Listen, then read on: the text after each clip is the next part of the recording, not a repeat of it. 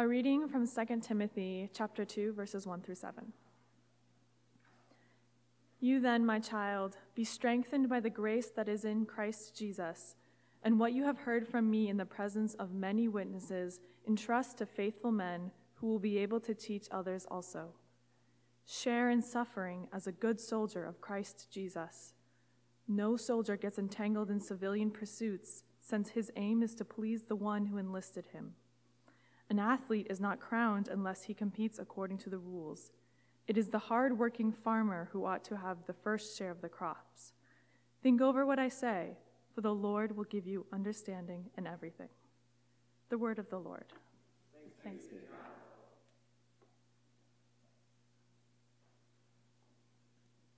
Luke chapter 10, verse 25.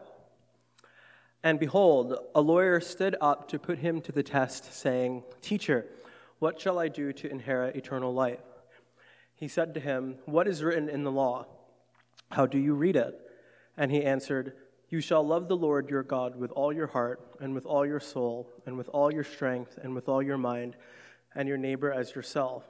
And he said to him, You have answered correctly. Do this, and you will live. But he, desiring to justify himself, said to Jesus, And who is my neighbor? Jesus replied, A man was going down from Jerusalem to Jericho and he fell among robbers, who stripped him and beat him and departed, leaving him half dead. Now, by chance, a priest was going down that road, and when he saw him, he passed by on the other side. So likewise, a Levite, when he came to the place and saw him, passed by on the other side. But a Samaritan, as he journeyed, came to where he was, and when he saw him, he had compassion. He went to him and bound up his wounds, pouring on oil and wine. Then he set him on his own animal and brought him to an inn and took care of him. And the next day he took out two denarii and gave them to the innkeeper, saying, Take care of him, and whatever more you spend, I will repay you when I come back. Which of these three do you think proved to be a neighbor to the man who fell among the robbers? He said. The one who showed him mercy. And Jesus said to him, You go and do likewise. This is the gospel of the Lord. Praise to you, Lord Christ. Uh, Father in heaven, we were uh, just a few minutes ago uh, uh singing about the deep, deep love of Jesus. Uh, and uh, one of the wonderful things about that song is, is even the way the notes are expressed and the way the words are arranged. It, it's trying to impart um, what, it, what it tastes like to know your love, to know the love of Jesus to, to so to speak, revel in the love of Jesus. Um, and then we sang, Oh, taste and see that the Lord is good. So um, our prayer is that we would, in fact, taste and see. And even right now, um, as we um, come to your word, and, and, we ask that you would uh, um, sharpen our thinking, help us not to believe stupid things, or don't let me say stupid things. But above all, will you grant us, as we think clearly rigorously, that you will also grant us to taste and see that the Lord Jesus is good. Pray this in his name. Amen. Please be seated. And uh, it's helpful, please, if you would turn back to page 8, that shorter reading uh, from 2 Timothy. That's uh, where we're going to uh, park today. We're continuing a series looking at Paul's second letter to Timothy. And uh, one of the questions as we look through this book that we're asking this summer uh, is this question, and it's um, how can we, here at Emmanuel Church, how can we be a church with lasting impact, long term impact for Jesus Christ? Uh, and let me try to illustrate what I mean. I, I was recently, in the last few weeks this summer, um, I've had the opportunity to visit two churches that um, have influenced me quite a lot in the, in the past. And in both cases, I find myself with friends kind of um, talking, discussing what were the good things about this church that we were a part of sometimes 20 years ago? Uh, what was the lasting impact? And inevitably, there, as we discuss these things, there, are, there are things that we kind of chuckle at. And we're like, man, that was weird. Um, and then there's other things that we, that we look back on and we just really deeply appreciate and so forth. And as, I, as I've had that experience this summer, and as I've been reading 2 Timothy, I've, I, have i have been asking that question about us. Um, if you could imagine 20 years in the future, you and your friends um, get together uh, with maybe some other people that we don't know yet that have joined uh, Emmanuel Church, you get together and you sit down and you start talking and reminiscing about what it was like to be part of this church, and you ask each other, what, what, what impact did Emmanuel have on your life. And everybody's a little bit older, if you imagine the scene. Everybody's older, the kids are grown, you know, um, your careers are different than what you anticipated they would be, all, the, all of those sorts of things. But, but when I imagine what I hope those conversations include, I, I imagine something like this, and this is a little self indulgent, but just go with me. Um, I, I, imagine somebody, I hope somebody will, will pipe up and say, you know what, Emmanuel, um, Emmanuel, you know, Emmanuel wasn't perfect. Emmanuel had good things, bad things. Some of the people were weird, let's face it, um, especially the pastor. What was his name? The guy with the funny shirt, that whole thing. But, but then, I, I, what I hope that they'll say is, but the main thing about Emmanuel is that they just loved Jesus. And they helped me love Jesus. They just thought Jesus was fantastic, and they were always trying to talk about Jesus. They sang about Jesus, they read about Jesus, they discussed Jesus, they described Jesus. In fact, they called it describing the beauty of Jesus Christ, and they were just doing it all the time. And then, what I hope is somebody else in the conversation pipes up, the second person, and says, That's right. And you know when I noticed it? I noticed it most when I watched different members of Emmanuel go through difficult times. I am noticed it most, I imagine this person saying, when they suffered.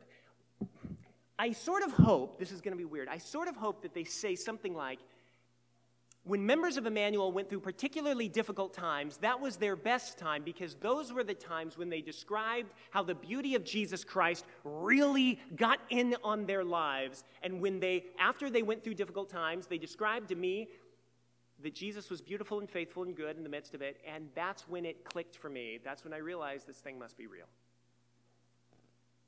And then I hope a third person pipes up and says, That's right, except for me, it took a while. For me, I had to watch them follow Jesus and describe Jesus for the long haul. But the longer I watched them describe the beauty of Jesus Christ, it took a while, but I began to see that, let's face it, Emmanuel was never very cool but they also didn't need to spin. They just didn't need to because they were so confident that Jesus was beautiful and compelling that they could just hold up Jesus to each other, week in and week out, day in and day out, and to people who weren't part of their community. They held up Jesus accurately for the long haul, and over time I saw it too. Now, the reason I'm saying all this is on the one hand, I just hope that that's the kind of conversations that we're having in 20 years. But some of it also mostly comes from reading this text this week. This text calls us to be a culture that describes the beauty of Jesus Christ to each other, to the city, and to the next generation. And that's what I want to show you. That's how we will have a long term impact. Let's get into it. Look at verse 1. This is the Apostle Paul writing to Timothy, and he says this you then, my child, be strengthened by the grace that is in Christ Jesus. That's going to be crucially important at the end. And what you have heard in the presence of many witnesses, entrust also to faithful men or women who will be able to teach others also. Okay, um, pause there. Let me fill in some context. Um, the Apostle Paul is writing this. It's a letter. This is just an excerpt of a letter written to Timothy. Paul, the writer, is in Rome and he is in prison and he's waiting to be killed by Nero. So that's not going very well. But it's even worse than that because he's heard news from Asia. In the Bible, when it says Asia, it means what we call modern day Turkey.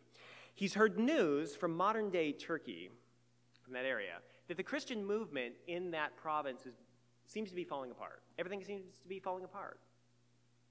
Uh, just before this paragraph, Paul says that nearly all the Christians in Asia have distanced themselves from Paul because they don't like the fact that he's suffering, and some of them have completely fallen, fallen away from following Jesus at all.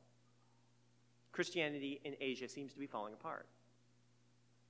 And just let that sink in for a minute because this is about 35, 37 years after Jesus' death and resurrection. And over those 35, 37 years, something like that, Christianity had just grown immensely. It had uh, it spanned one side of the empire to the other side of the empire. However, by this point, things had really heated up. Opposition and it appears that a bunch of these new Christians were looking around, and some of them appeared to start thinking something like this um, Christianity was great, it, it was brilliant 30 years ago. It's perfect for 30 years ago. But things have changed. Everything's changed. And it's out of date. And we need to move on. And if we don't, then everybody's going to hate us just the way they hate Paul. And look, Paul's on death row, Peter's about ready to die, all the old guard is dying off. If we stay on that team, that's what will happen to us. Christianity must change or die. And when you consider the fact that this is during Nero's reign, or very close to it, uh, who was notorious in his cruelty, he, I mean, they kind of have a point. The Christian movement in Asia, at least, seemed to be falling apart. And Paul knows about all of this. And so he picks up a pen and he writes to uh, Timothy. Now, Timothy was uh, one of the last holdouts in Asia. So he was ministering in Ephesus, which is part of modern day Turkey. The problem was, however, that Timothy was young, he appears to be frightened, and he appears to be feeling the bite of being part of a hated minority in a big empire. And he, feels, he seems to be feeling the bite of, uh, of losing his friends. So, what's he going to do? Now, if I were in that situation, I can imagine myself at least immediately being tempted by, to do two things. One, just to try to reinvent or modify the message of Christianity. Let's make this more palatable. Let's present it uh, market it just a little bit and make it more palatable to the people who are presently hating us. Or I'd be tempted just to shut my mouth, keep my head down, and wait it out and just have as low profile as I can. But look back at the text. Because the Apostle Paul, on death row, tells Timothy under great pressure to do almost exactly the opposite of that.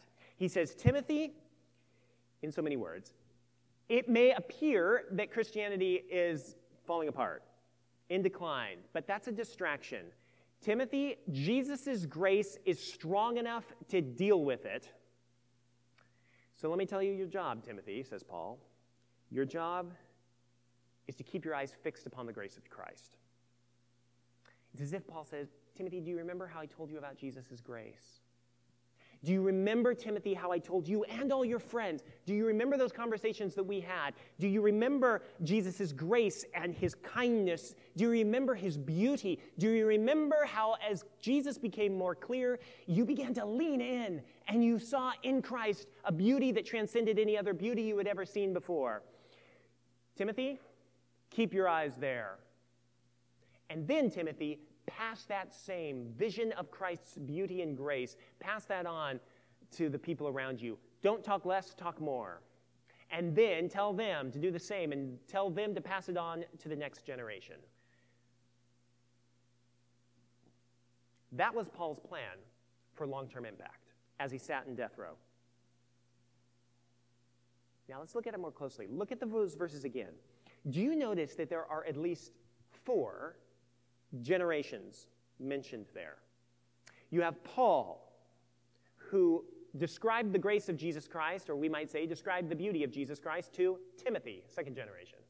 And then Timothy was supposed to entrust all of that to a third generation, faithful people, leader, leaders in his congregation. And then fourthly, those leaders were then to pass it on to the next generation that certainly Paul would never meet, and possibly Timothy wouldn't. Despite the fact that Christianity appeared in that moment to be declining, that plan that you're reading about there led to exponential growth over the, over the following centuries. And it's continued right down to this moment. Um, this explains why it is that we're here right now. Every single generation for the last 2,000 years, there have been Christian leaders who have taught people about Jesus and his grace and his beauty. And then those people, with their hearts captivated by the beauty of Christ, have then in turn described Jesus' beauty to other people, his grace to other people, who then teach others. And down the generations, it has come. And that is why we're here right now. In the moment, it looked like Christianity was about ready to be snuffed out.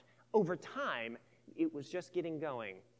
And it was this transmission of one disciple to another describing Jesus' grace.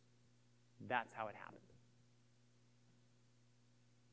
Now, let's bring that to us because here at Emmanuel, this can be our only plan for long term impact. This is it, right there. And more specifically, this reading calls us to cultivate among us a culture that describes Jesus' beauty, every one of us, to each other, to our city, to the next generation. And every single thing we do as a church should be, in one way or another, aimed at that. Uh, let, me give you just a, a few illustrations. Why is it that week by week we preach from the Bible? It's this. One of the things we absolutely do not want to do is to be merely a church where we come and we just share our opinions about things. I mean, we do. You know, we're, we're going to have potluck later on, and everybody's going to share your opinions about things, and that's fine. But it's not the main thing we want to do, and it's certainly not what we want to do when we gather together to worship the Lord. You should not care very much what Jim thinks about things. What we want to do is we want to take what it is that Jesus taught Paul and what it is that Paul taught Timothy, and what it was that Timothy taught those whom he taught, and down the line it went. We want to take that body of truth and pass it on faithfully to each other and to this city. Which is another way of saying that the message of Jesus Christ is the only gift we have to give. That's it. And we find that message in the Bible. And that's why we love it so much. But it's not just that. We also meet in home groups. What are you doing in home groups? When you meet in home groups, it's not just to um, uh, look at the text together and kind of uh, share your opinions or, or, or, or, or, or just kind of uh, uh, share what you feel God is doing in you. That's a good thing to do, do it. But we want to be a people who are intentionally describing the beauty of Jesus Christ to each other so that you can bless other people. You come to home group not just to receive, you come to give away. Or when we sing, what were we doing a few minutes ago? We were describing the beauty of Jesus Christ in poetry and song to each other because the beauty of Jesus Christ is such that it can only be contained in beauty and poem and song and art. It takes it to describe Jesus accurately. Everything we do is aimed at describing the beauty of Jesus Christ. And the plan is that all of us, each one of us individually and together, would see the beauty of Jesus Christ so clearly that then we would be able to describe it accurately so that we become a culture of Jesus describers. And so, what I want to ask you is where are you at with that? Is that a task, a mission that you own and treasure and love? And if you're here and you're not a Christian yet, and you're just thinking about whether or not this might be a good idea or a bad idea, do you hear us describing Jesus' beauty to you, his grace, his glory? Because if you don't, tell us. And if you do, that's the only gift we have to give you. All right, so how do we do it well? Three ways we do it well in this text. There's three images. We need to be soldiers, athletes, farmers. First of all, soldiers. Take a look at verse 3. Share in suffering as a good soldier of Christ Jesus. No soldier gets entangled in civilian pursuits, since his aim is to please the one who enlisted him. Okay, suffering. See that word? Uh, suffering's awful. Very often, uh, Christians get deeply surprised by pain, suffering in life because you think, well, I follow Jesus. Isn't it supposed to, everything's going to work out, right? No. And when it doesn't work out, and when you go through times of terrible, terrible pain, you, you ask normal questions like, what did I do? What's God doing? Does it mean it's all false? Timothy was suffering. I expect that he was asking those same questions as well. But Paul looks at Timothy and he says, Timothy, you, you need to think about it in a different image. Think about a soldier. Uh, soldiers are not surprised when they go into battle and it's hard. In fact, they know that it goes with their job. And because they know it, that it goes with their job, they anticipate it and they train for it and they persevere through it. That's just part of what it means. And the key, says Paul, to their endurance is that their eyes are continually focused on their mission. Now, bring that to us. Jesus wants us to be a culture who describes the beauty of Jesus Christ. Whenever you are describing the beauty of Jesus Christ, inevitably, for several reasons that I can't go into, inevitably you will come up against particular suffering. Describe the beauty of Jesus Christ, and it may be that you suffer more than you might have otherwise done in certain ways. But there's a way in which, and this is where I need to be very, very careful, and if what I'm about ready to say causes difficulty, please will you challenge me about it later? Because I can't put all the qualifications in. But there's a way in which the suffering that we endure as Christians is part of it. It's part of what needs to happen. Why? When somebody walks through difficulty with Jesus Christ, and finds Jesus faithful there and then describes the beauty of Jesus Christ out of the difficulty, that carries a weight of reality and a weight of authority that you will never have otherwise. That is to say, going through times of trial causes us to be greater describers of Christ. Because you can talk about theory without suffering, and it carries very little weight. But when you meet Jesus in pain and find him beautiful, even in the midst of the ugliness of our world and its circumstances, then everything becomes real very quickly. And when you describe the beauty of Jesus Christ to someone else, they will listen in a way that they wouldn't otherwise. Mother Teresa's whisper carries more authority than a thousand shouts of theologians who are very comfortable. Which is to say, Jesus wants to use your pain to showcase his beauty, and that's part of its redemption. The key is keep your eyes focused on Christ in the midst of the valley. He will see you through. And the theme of the story that you will tell will eventually be My heart was broken, and Jesus met me there. And I know him more than I would have otherwise done. And he was faithful to the end. We are to be soldiers. Secondly, we are to be athletes.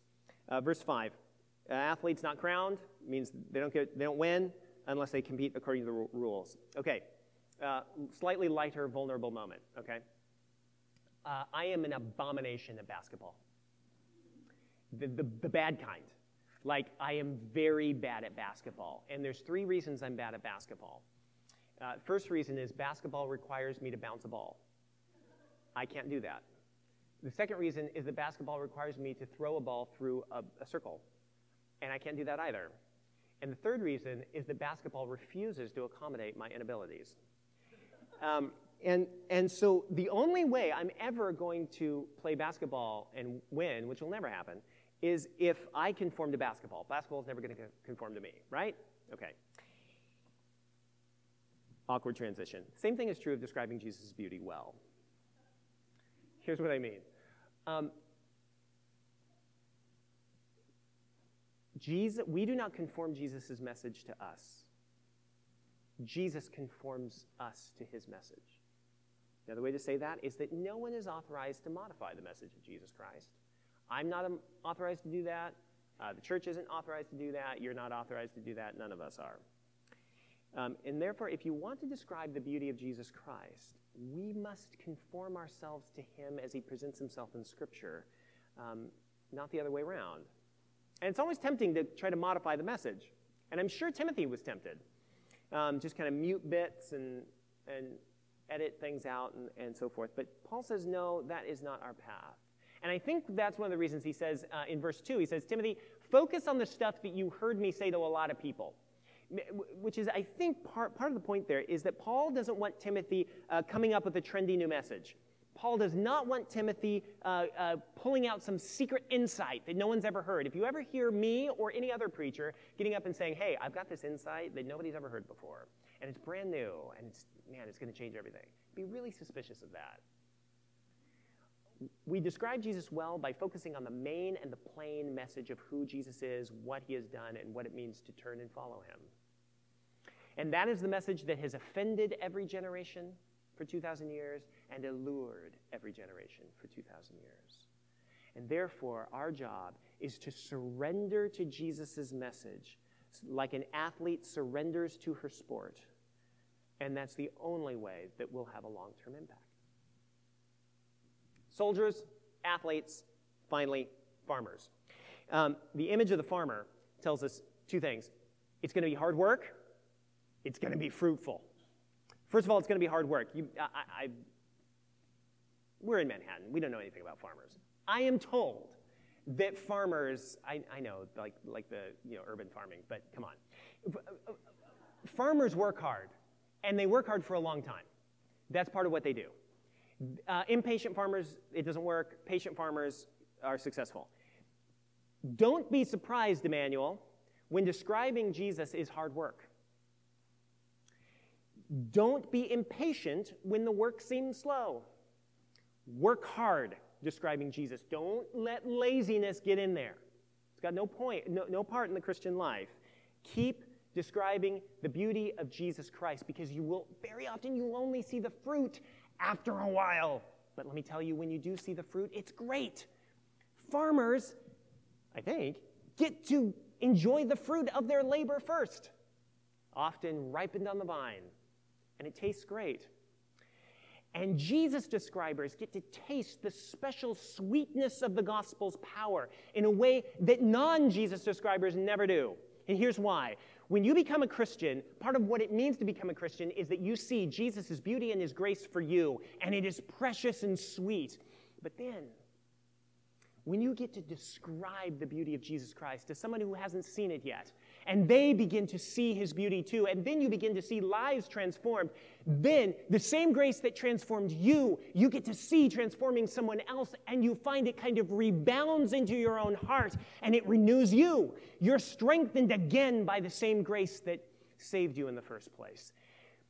Jesus' describers are renewed Christians. That's part of why Jesus wants us, every one of us, to be a Jesus describer. Because you get strengthened by the grace that is in Christ all over again.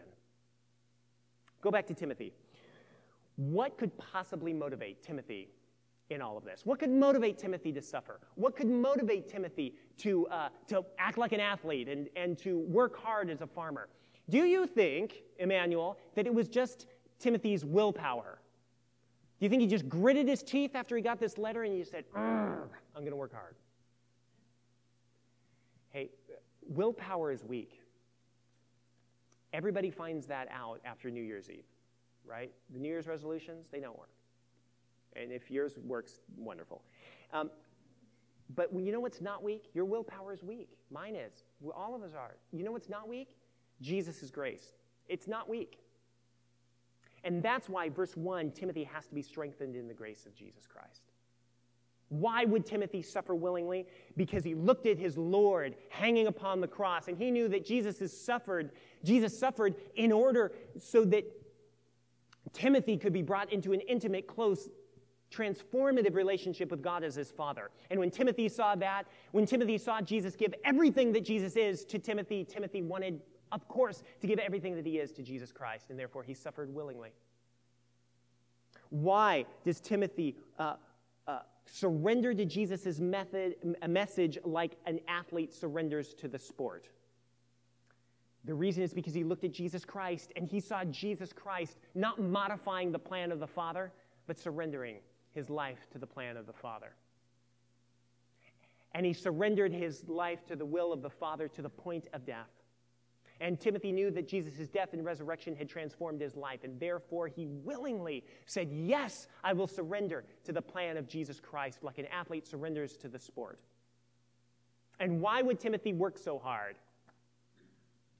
Because he was a workaholic? No, because underneath his work, underneath it, he knew that Jesus had done the greater work, the deeper work, and all the heavy lifting. And therefore, there was an undercurrent of rest underneath all of Timothy's labor. He was again and again renewed and strengthened by the grace that is in Jesus Christ. And that's why he could describe the beauty of Jesus Christ, and other people could hear him and listen to it and say, That guy knows what he's talking about. So, Emmanuel, in 20 years, what's it going to be like? I have no idea. But we do know that if we commit ourselves to describing the beauty of Jesus Christ, because we are renewed day in and day out, moment by moment, and breath by breath by the grace and the beauty of Jesus Christ, then if we describe Jesus to each other, to the city, and to the next generation, then in 20 years we will look back and we will not have wasted our time. But we will look and we will see sweet and precious fruit, the first fruits of the harvest of the kingdom of God. And we will spend all eternity enjoying that. Amen? Amen.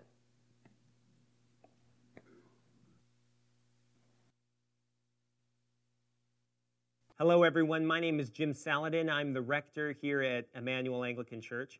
Uh, our church exists to see and describe and reflect the beauty of Jesus Christ for the flourishing of our city. And I hope this podcast encouraged you in that way towards Christ. If you're here in New York City, we'd love to see you. Please join us on Sundays at 11 a.m. Generosity drives everything we do at Emmanuel. And if you'd like to contribute, please visit www.emmanuelanglicannyc.com slash give.